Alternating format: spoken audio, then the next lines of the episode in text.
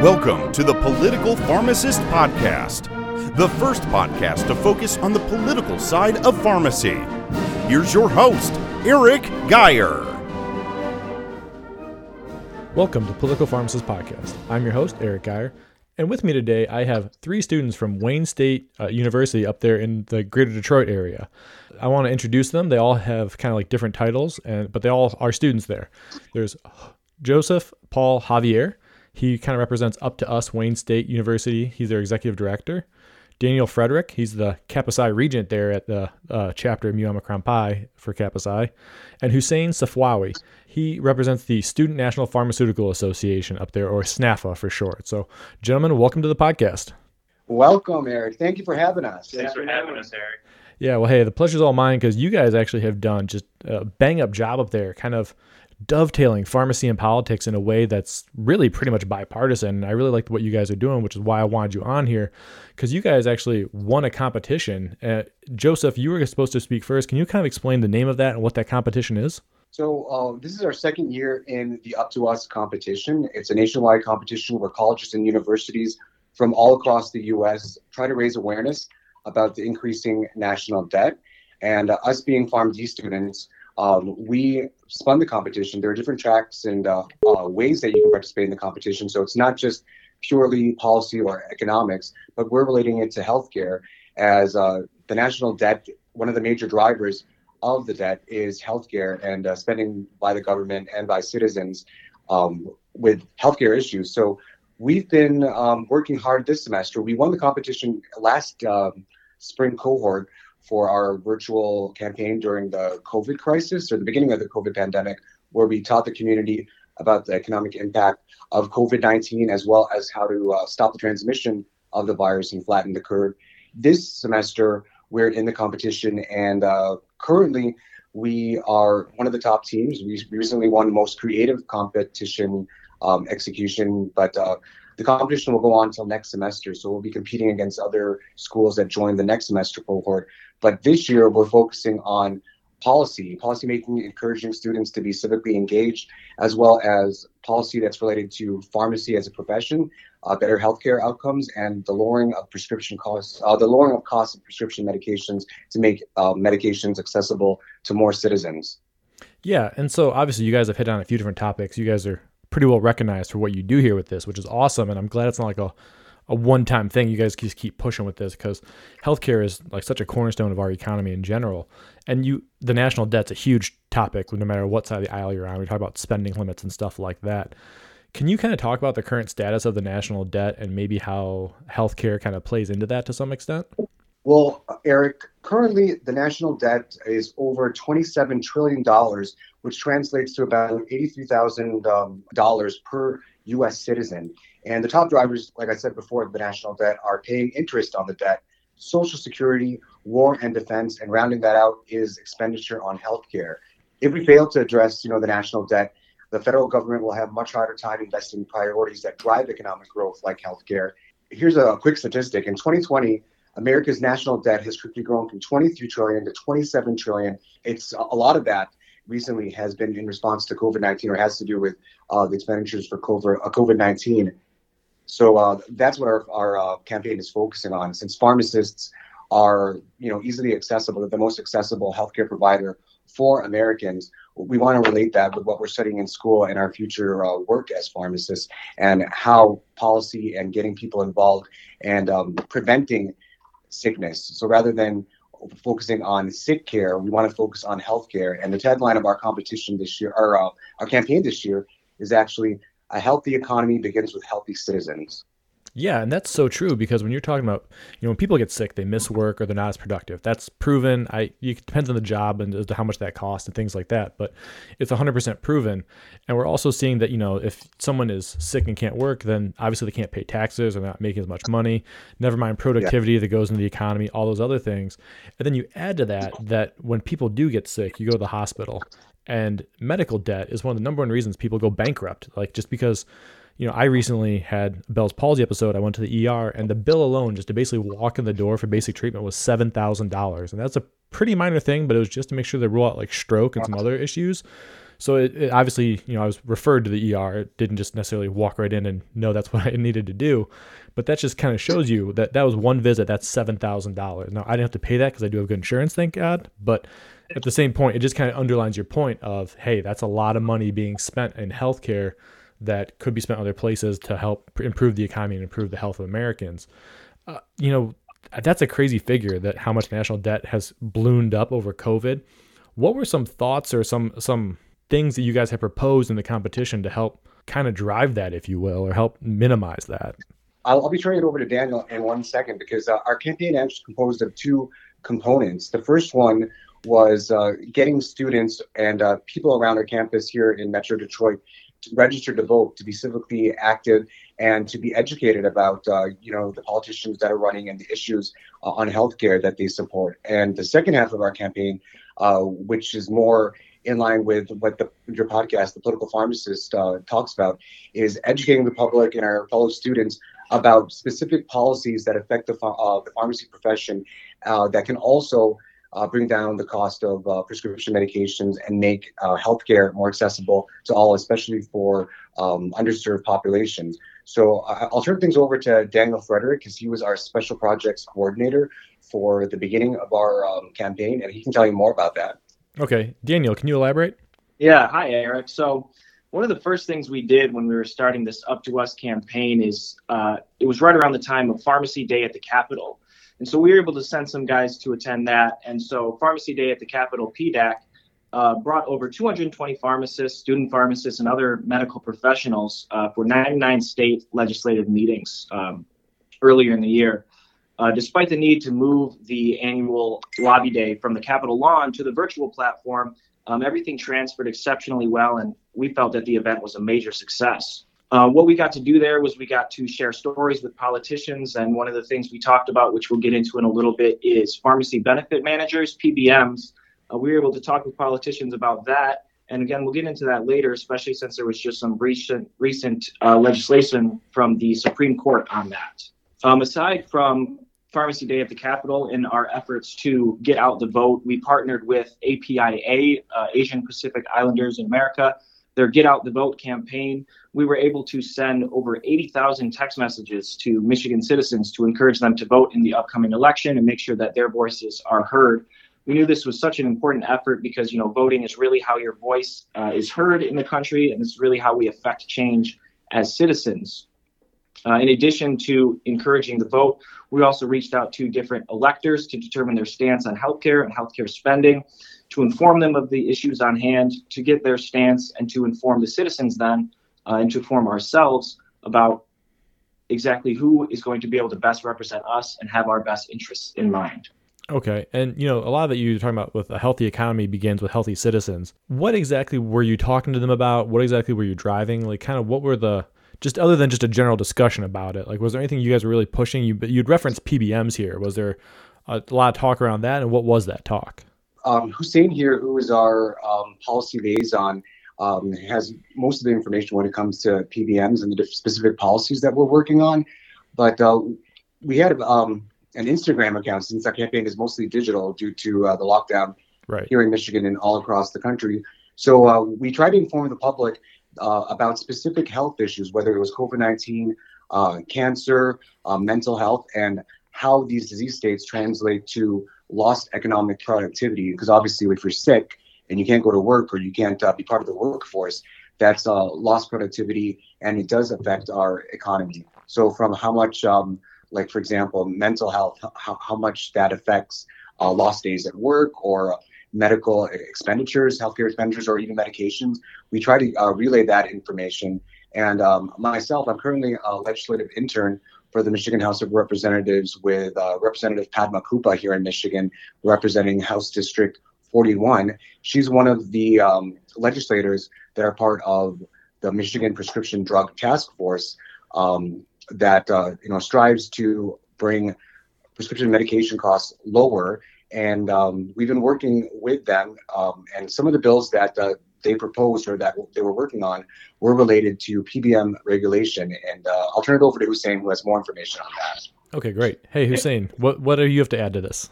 Yeah, it's Hussein. So going back to with the healthy citizens and healthy economy, a lot of our mission was to just educate patients on the importance of their own health. So, big issues we have as pharmacists is patients being adherent to their medication, uh, with a vast amount of reasons why patients aren't taking their medications, either not realizing the importance of being adherent for chronic disease states like hypertension, diabetes, or not being able to afford their medications. And also educating the patients on self care habits they can have to, to help with their own health.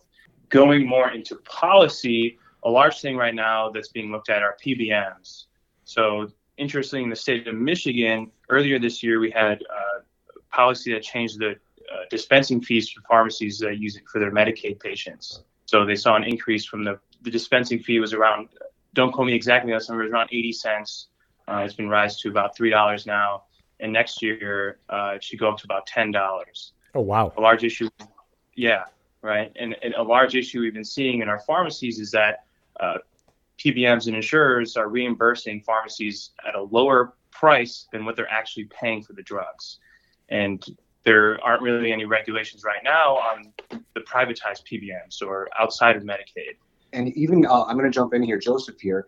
Uh, even with um, us as student pharmacists, uh, school seems to prepare us for careers in, um, you know, clinical pharmacy or community pharmacy, but there are other avenues, just like yourself, you're the political pharmacist here, and uh, there are other ways that uh, pharmacists can get involved, um, not just in a clinical setting, but even in a you know political or policy setting. Hussein actually hosted um, a seminar. Uh, which was attended by um, over 60 people at our school in partnership with the Michigan Pharmacists Association. And uh, that was quite successful. We had the CEO, the outgoing CEO of the MPA, uh, Larry Wagenknecht, as well as the incoming CEO uh, and other MPA rep- representatives. And Hussein hosted that one, so he, he, can tell you more about that. Yeah, so it's Hussein again. So perfect timing. Yesterday, the Supreme Court had made a decision around the case in Arkansas, uh, Rutledge versus P- PCMA, uh, the PBM lobbying group, basically. And so we were able to have a seminar. It was hosted pretty last minute, but we had great, great attendance just to kind of go over the new regulations that can be possible with PBMs. So obviously, this case just came out, so we're not exactly clear on the impacts that states can have on on regulating these PBMs. But we do know that now these policies are coming out. Legislators are aware of some situations that are going on affecting medication costs and its impact on pharmacists. And like Joseph mentioned, we were able to have uh, an executive fellow from the MPA, the manager of governmental affairs from the MPA, and the uh, incoming and outgoing CEO of the MPA were able to attend the seminar answer some of the students' questions and address what's going on with PBMs, what happened with the Supreme Court case, and uh, really what we can expect as, as as pharmacists. Yeah, and I'm really happy that you guys, as students, are doing this. And obviously, Joseph, you're an intern, so it's a little bit a little bit different with some of the roles you're in, obviously here.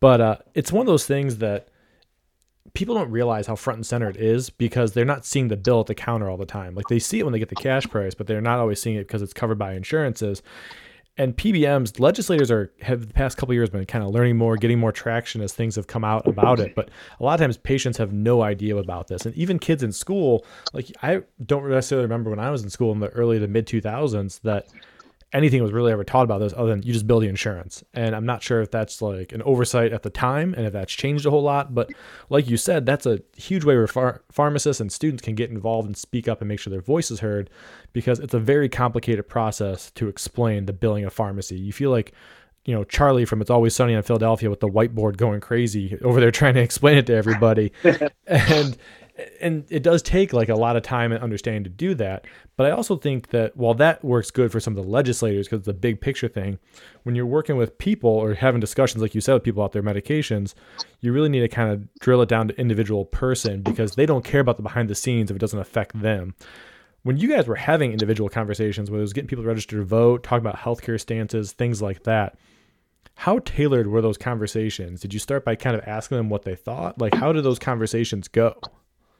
Well, um, for me, uh, myself, I'm the the most freshman student here as a, as a P1 at uh, Wayne State, uh, but uh, Daniel and Hussein are P3, so they're more knowledgeable uh, about those issues. When I came in, I really had no idea about how drug prices uh, came about. Like, why are some drugs at one pharmacy so expensive, and you can find another one like hundreds of dollars cheaper down the street? So um, I think being part of uh, you know interning for the House of Representatives and working um, for the prescription drug task force, I learned a lot of things, and uh, we were able to communicate that with our fellow students that are new to pharmacy school.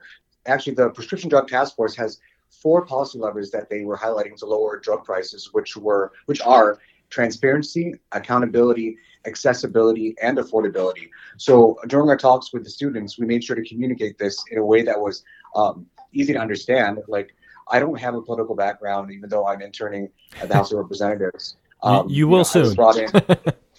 it's, it, it's, a, it's a lot to go through. Uh, I came on as, uh, you know, to research stuff uh, medical related, uh, but I did learn a lot through the process. And um, the, the whole legalese, like I was showing, I was showing the other interns like my, my homework and stuff, and they're like, "This all looks like Greek to me," and I'm like, "This is exactly what it looks like when I have to read these uh, house bills and things like that because it's totally foreign for uh, you know for a first year pharmacy student with no political background. But um, uh, we made sure to use language that uh, students could understand. But earlier in the semester, at the beginning of our campaign, uh, like Daniel mentioned, uh, we reached out to different politicians, um, legislators, and had conversations with them. So obviously the language was um, a little bit different. These were held online by Zoom or Facebook Live, and um, it was talking to those um, lawmakers as well as their constituents. So um, I think Daniel has more information on that. Go ahead, Daniel. Yes, I can talk more about uh, you know the way we communicated with everybody. Going back to your question, I think you referenced the text messages. So uh, with the text messages, I want to say we weren't really in a position to communicate anything specific. Um, you know, we have to remain nonpartisan and everything like that. It was really just an effort to encourage voting. Um, so we didn't get into get we didn't get to get into uh, any specific details about the issues or anything like that. We were really just trying to get people out to vote. And as a text message, it wasn't necessarily conducive to in-depth discussions like that. Uh, but like Joseph said, when we were communicating via Zoom with legislators, our main goal was to not necessarily lay it out in excessive jargon or anything like that. Our point was to explain it to them uh, essentially in the way that the citizens understand it. Like you said, the citizens don't understand, you know, what goes on behind the curtain. They don't understand how the billing works. Uh, and just a, a, little note here, uh, Hussein and I, as P3 students, Joseph hasn't had this opportunity yet, but we had a project at Wayne State. They have us uh, design a business plan for a potential clinic that we could open based on you know a topic that we're assigned and one of the hardest parts for myself and i believe for hussein as well was coming up with the billing um, you know, it was essentially foreign to us at that point through our first and second years. But into our third year, you know, we had some lectures on the billing. And so there was a lot of discussion amongst our groups about, you know, fee for service, uh, whether it's based on service quantity or outcomes. There were questions about how you can actually bill things, incident to billing. Um, you know, we talked about medication therapy management, chronic care management, and things like that. And that's not necessarily things that uh, regular citizens would understand, but that is something that we made sure to convey to the politicians and things like that because they might not be aware of that either, but they are, um, I don't want to say obligated, but they are interested in hearing about the behind the scenes because that's how it really comes to effect to the patient. So we talked about those sorts of things. We talked about how it works. We talked about, you know, how PBMs can interrupt that. We talked about um, how we can make it more transparent, how we can pass savings on to the patient. And we really focused on giving the politicians a patient perspective on what they understand, how they understand it, and how we can make it easier for them and you know give them better outcomes, better affordability, transparency, accessibility, uh, like Joseph was talking about. That was the aim of our discussion.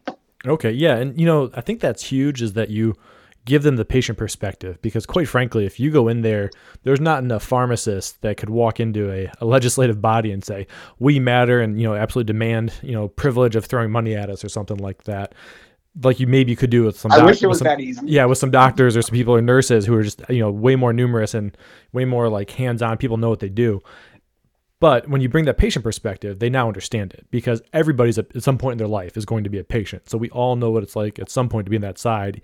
Even if now we don't because we're in good health, eventually we we will. So we just have to kind of communicate that and how it benefits them. The other interesting thing is how you said you had to explain it to them because pharmacies probably hands down one of, if not the most regulated professions, and especially medical professions, that there is. And unfortunately, we have people from every angle who are talking about drug prices and policies and all these other things. And so everyone's talking about politics, but we don't see that many pharmacists doing it. So I'm glad to see students like you stepping up because it's one of those things of, hey, we need to make sure we have a voice at the table because this is literally our table. And that's a, a point where we need to be there talking about it because so many times other people don't understand or don't see, like you said, behind the curtain or in our case, behind the counter. And we need to be mm-hmm. able to explain that side of it. And once we start doing that, people start going, oh, and every time I've been in a room with someone like that, once they realize you understand it and you can see things from their perspective a little bit, the patient perspective a little bit, but also bring this like third angle to it, they all of a sudden start listening to you so much more. And they're like, oh, wait a minute. And that's where you become the expert in the room. Now, you're not going to tell them what to do, but you can definitely influence it a little bit by just sharing your knowledge. And I don't, like you said, I look at pharmacy as a very bipartisan thing. And I don't think that this is like I'm going to pick a side either which way when it comes to pharmacy stuff.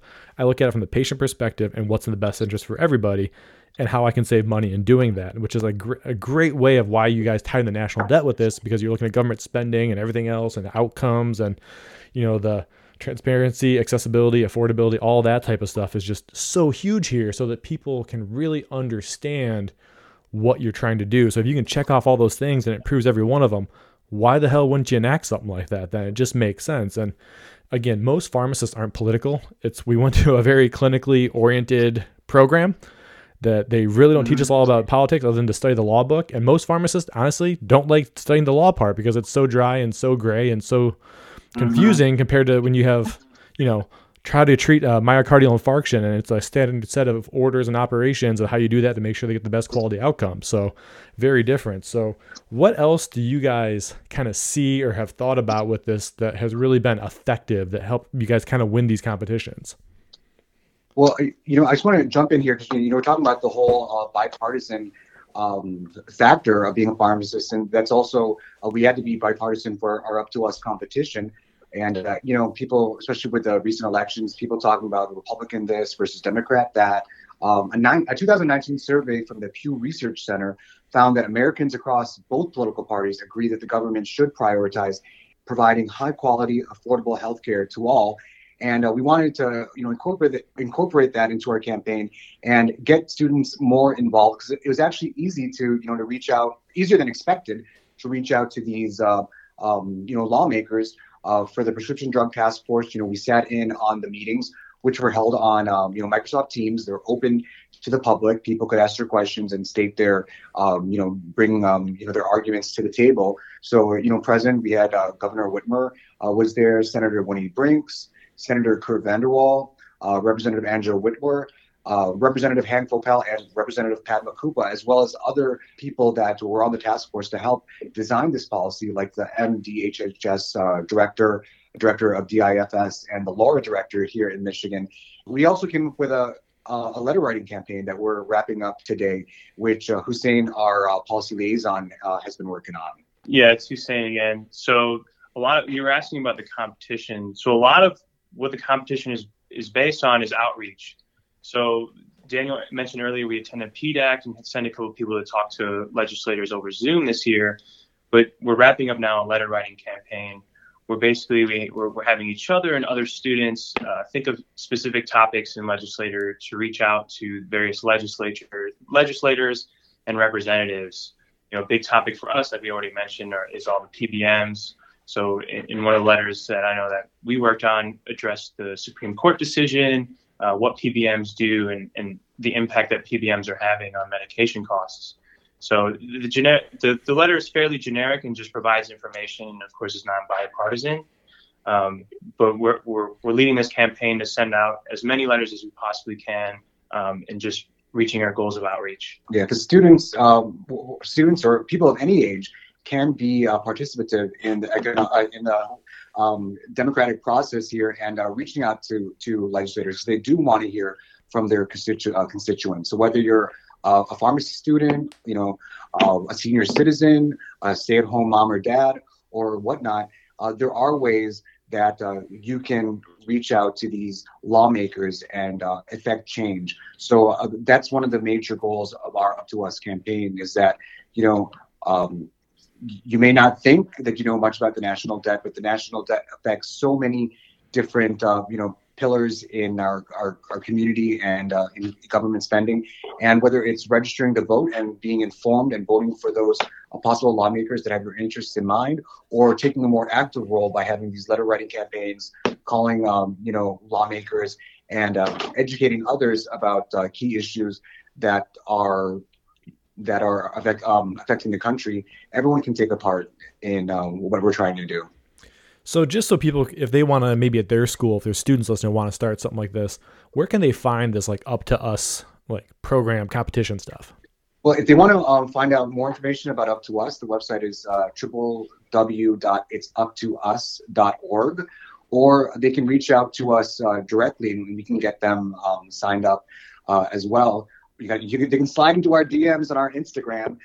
our uh, our Instagram handle is up to PharmD, so that's U P T O P H A R M D. Look us up on Instagram, send us a message, and uh, we can get you signed up. Uh, as long as your school does not have uh, a team represented already, uh, you can join. It's, it's a really great process. Before the pandemic, they actually send uh, winning teams to uh, Washington, D.C. Um, in, in undergrad um, at Open University, our team uh, was the national winner. This is before the, the pandemic, and we got sent to um, we got sent to Congress and got to meet with senators and um, other politicians. We met with representatives from different government agencies.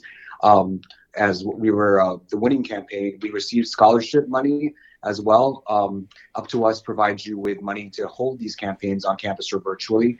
Hussein and I uh, received a scholarship to a Harvard Business School program for um, Hussein and I took um, what was the name of the course? Business, business analytics. Business analytics, and I also completed uh, a graduate certificate in sustainable business strategy. So by joining the Up to Us competition, there are plenty of uh, opportunities and benefits uh, that you can gain from joining the competition. So it's more than just a note on your on your CV.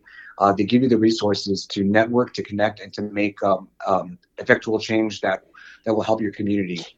And listeners, I'll make sure to put as much of this as I can in the show notes so that that way you guys can just, when you're listening, click it or copy and paste it into whatever you know uh, platform you need to to search for it. So that way they can find everything that you guys are doing there. Now, before I wrap up, there's two questions I ask everybody who comes on the podcast. Since there's three of you, I'm just gonna ask one person answer each question, just so we're not here for another half an hour. Uh, if you could change one thing about pharmacy, what would it be? So uh, yeah, I'll take this one. So it's Hussein again. The biggest thing for me, what I'd like to see a change of pharmacy, and we're kind of already going in this direction, is getting the pharmacy, the pharmacist from behind the counter. You know, nowadays, often people, when you tell them you're in pharmacy school, they just ask you, oh, are you going to be working at this grocery store or CVS? But really, as students, we know that there are plenty of routes you can take as a pharmacist, not just being behind the counter, um, applying the clinical skills that we're learning in school, something like this, getting involved in policy, so there's there's a lot of uh, outlets that pharmacists can take, and I just hope the public can understand those and realize the the education that pharmacists get, the clinical knowledge that we can that we have, and, and really the impact that we can have on their health. I'm going to jump riff off what uh, Hussein, uh, uh, jump in and, and uh, add to what Hussein uh, said. This is Joseph here. If uh, there was one thing that we can change about pharmacy, I think it would be to uplift the profession because uh, even before starting pharmacy school, people would always tell me, "Oh, you, you know, pharmacists are, are just pill pushers." even you know when you go to these big chain community pharmacies, people are yelling at the pharmacists. They, they think that the work is so quick and easy. Uh, what I would like to see change is elevating how people see pharmacists. That uh, you know we don't just dispense drugs, but there are so many other things that we do. We are the most accessible healthcare professional, and uh, we play a big role in keeping our citizens, you know, healthy and informed. So that's what I would like to see. Okay. And the thing I like about that you guys hit on is it goes right with the theme of this podcast is it's, it's up to us to do that. Like we don't have to rely on anybody else. Us as pharmacists and pharmacy students can can make that change, which is awesome. If there was one pharmacy law, federal or state, that you could change, what would it be and why? I can jump in on this one. This is Daniel. I don't have a specific law in mind, but the first thing that comes to mind is uh, with the opioid epidemic we're facing I know it's getting a lot of attention uh, as of recently, um, as it should. It's a very big problem. Uh, but just more broadly, the laws about abusable drugs and things like that. um, I think need a little bit more attention than they're getting. Um, we just saw there was uh, there's uh, court cases going on against uh, the manufacturers of OxyContin um, and how they contributed to the opioid epidemic and things like that. And then I believe there was an APHA meeting uh, just yesterday where they had mentioned um, other drugs of abuse such as benzodiazepines and things like that. And I think um, addiction is such a powerful detriment to your life and it can cause so many issues and you know the public's not really informed about this and you know they just get their prescriptions from the doctor and they fill them at the pharmacy and they don't really think too much about the problem that it can cause for them or dependency or things like that. So i don't have a specific law but i think you know the general concept of regulating uh, abusable drugs and things like that um, is something that i'd like to see more focus on.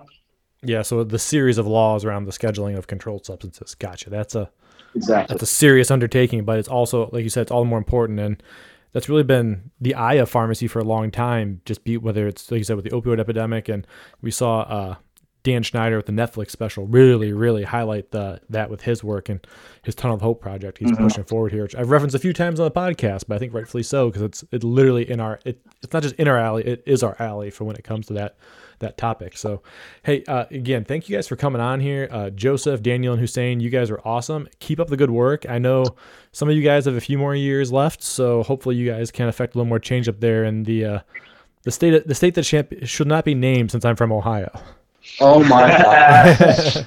we won't hold that against you. We won't hold that against you. All right. So hey, you but guys, thanks for coming on. So much, yeah, thank you so much for, for having us. Uh, on behalf of Wayne State's uh, Eugene Applebaum College of Health, Pharmacy and Health Sciences and our Up to Us team. Uh, we want to thank the political pharmacist uh, for having us today. And uh, keep in mind, a healthy economy begins with healthy citizens. Yes. And always, listeners, share the heck out of this. I think this is something students and even younger pharmacists would love to hear. And as always, thanks for listening to the Political Pharmacist Podcast, your prescription for pharmacy and politics.